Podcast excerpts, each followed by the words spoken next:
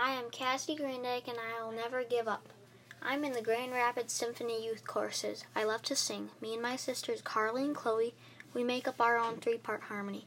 One day when I was at choir practice on a Thursday night, my choir director, Mrs. Schoon, told us that we were going to sing a song called Mahler's Third with the symphony.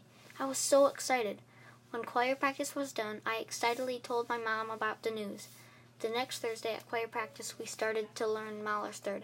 We practiced and practiced and practiced for weeks and weeks and weeks until we were going to, go to the place where we were going to sing it.